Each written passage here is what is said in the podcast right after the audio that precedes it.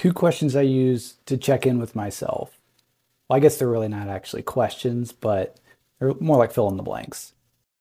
So when you do this, it's important to not censor yourself.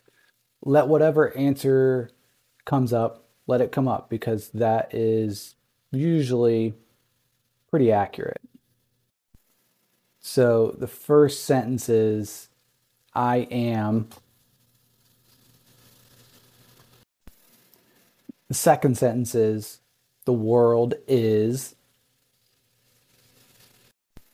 Do this long enough, and you might see some patterns emerge about how you're feeling about yourself and how you're feeling about your environment. Let me know what you think.